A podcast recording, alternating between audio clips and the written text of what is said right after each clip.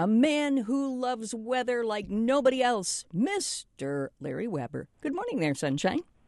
Yeah, good morning, good morning. And uh, yeah, you hit the sunshine just right. You know, this is amazing. We've had so many days of clouds, morning with clouds and fog, that it was it was truly remarkable this morning to step outside in the pre-dawn darkness and see starlight. Oh wow, it was just it was just remarkable. Uh, we are getting plenty of sun for the next few days. It sounds like, but uh, let's look back at a few things. This is the 15th of October. It's about mid-month. Temperature wise, so far, we have been considerably above normal. We have been closer to an average of September than we have been of October. There have not really been hot days. We've gotten to 70 a couple of times, but the the other direction that we've completely missed, and that is the chilly temperatures.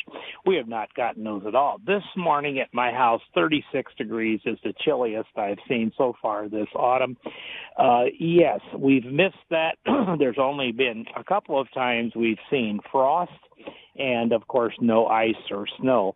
Now, mid month is in October is a remarkable time because this is the time of the leaf drop and we saw a great deal of it happen this week.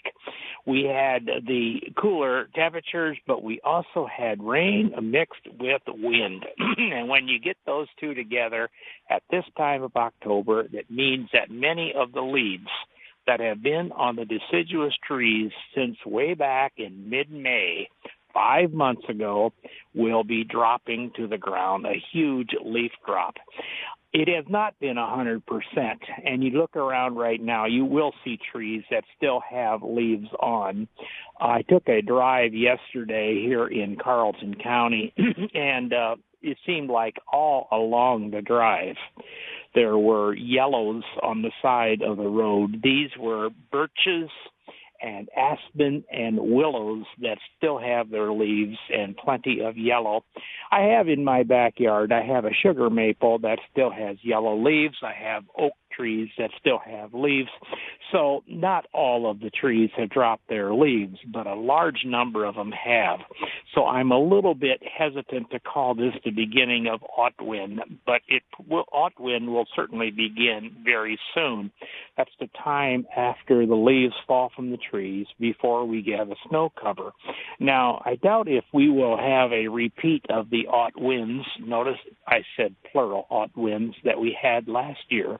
Last year we had a leaf drop at about this time, and it was followed one week later by a rather substantial snow cover, record setting, almost six inches of snow. And that stayed on the ground. We had more snow then later, and it stayed on the ground until early November when we got warm and it melted and we had a second Aut-win at that time. Now, we'll see what Mother Nature has to offer. Mother Nature rarely repeats herself, so I don't expect that to happen, but it is truly interesting.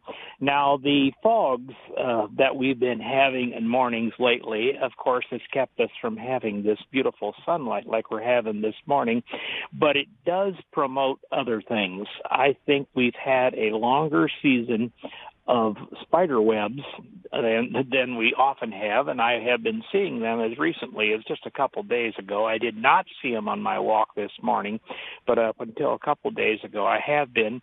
And then I've also prolonged the amount of uh, time for the mushrooms in the woods. I took a walk yesterday and again found mushrooms. October is not too late to find some mushrooms, and yes, they are out there. And once again, it's a remarkable time time for just plain taking a walk. The days continue to get shorter. We are now with the sunrise approaching 7:30 uh, in the morning and the sunset at about 6 30 in the evening. The days are now at about 11 hours and they will quickly get shorter than that.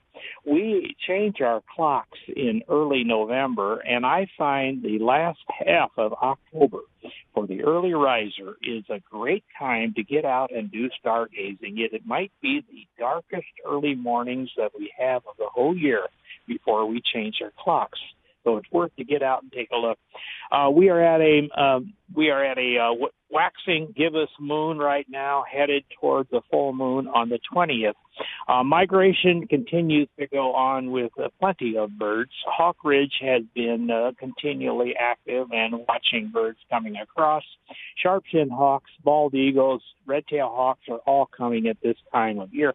But this is also a good time to see turkey vultures. Anybody wants to see turkey vultures, and they often fly over in big flocks.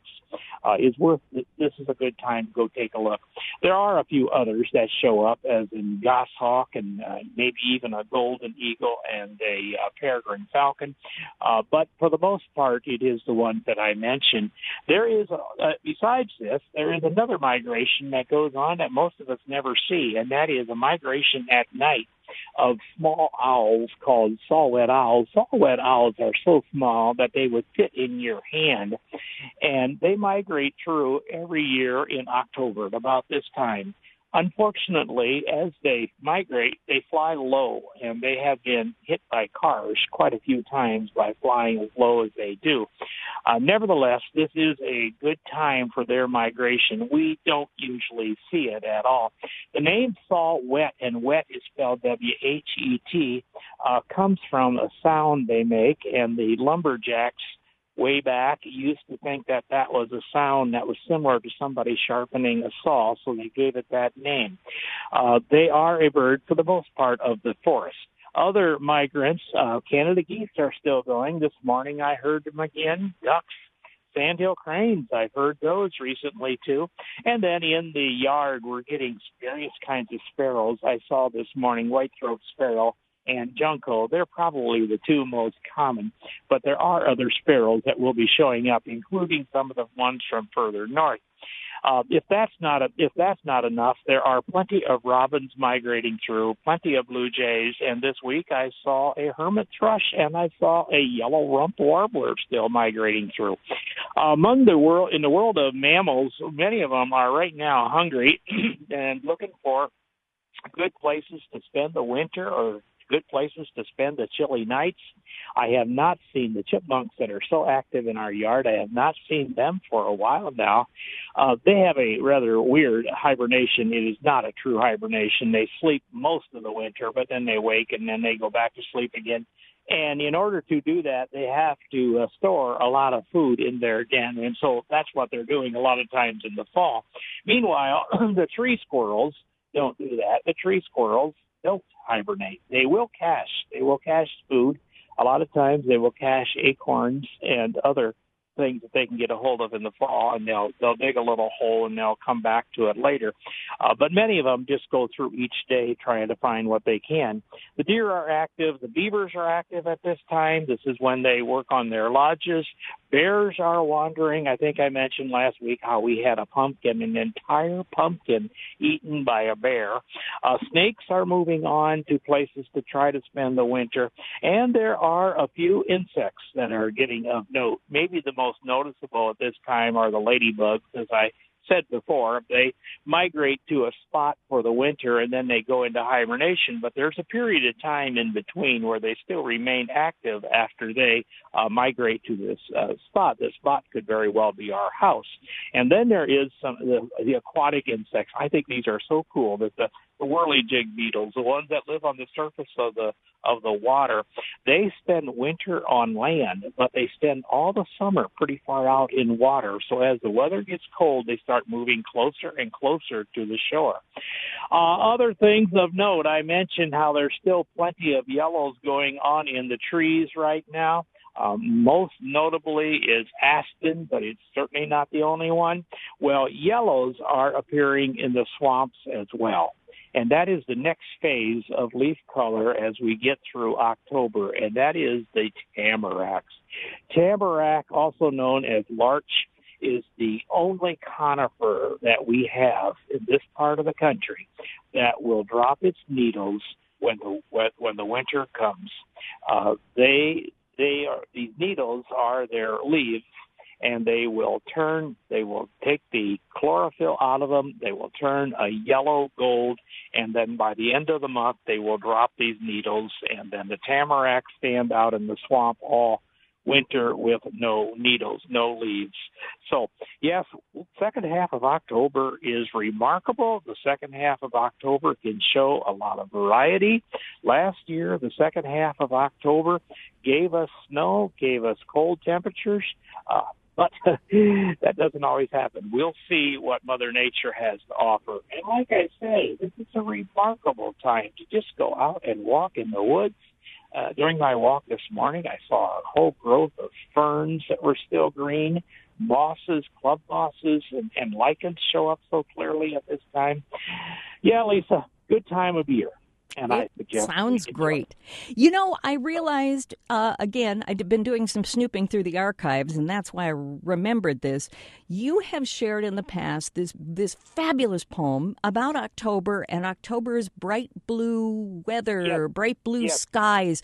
That really ha- we it hasn't occurred to either one of us because it's been so gosh darn foggy. well, I think her name was Helen Hunt Jackson. You might want to double check that.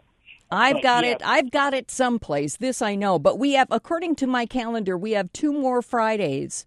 And we're going right. to have to haul that out. We've got two more Fridays to go. So I hope that we get to get to the great October poem because you know yeah, how much well, I do pretty, love my it's poetry. A long, it's a pretty long poem. And I think you, uh, you know, I speak long enough as it is. So you might have to get a, a different person to recite the entire poem, but it is worth it. I think we just put it up on the website. I think we're sneaky that way. Thanks a million, Larry. Great. Let's talk okay, next week care. and hope for poetry. Okay. Larry Weber this morning, our host for Backyard Almanac, a regular feature of Fridays right here on KUMD.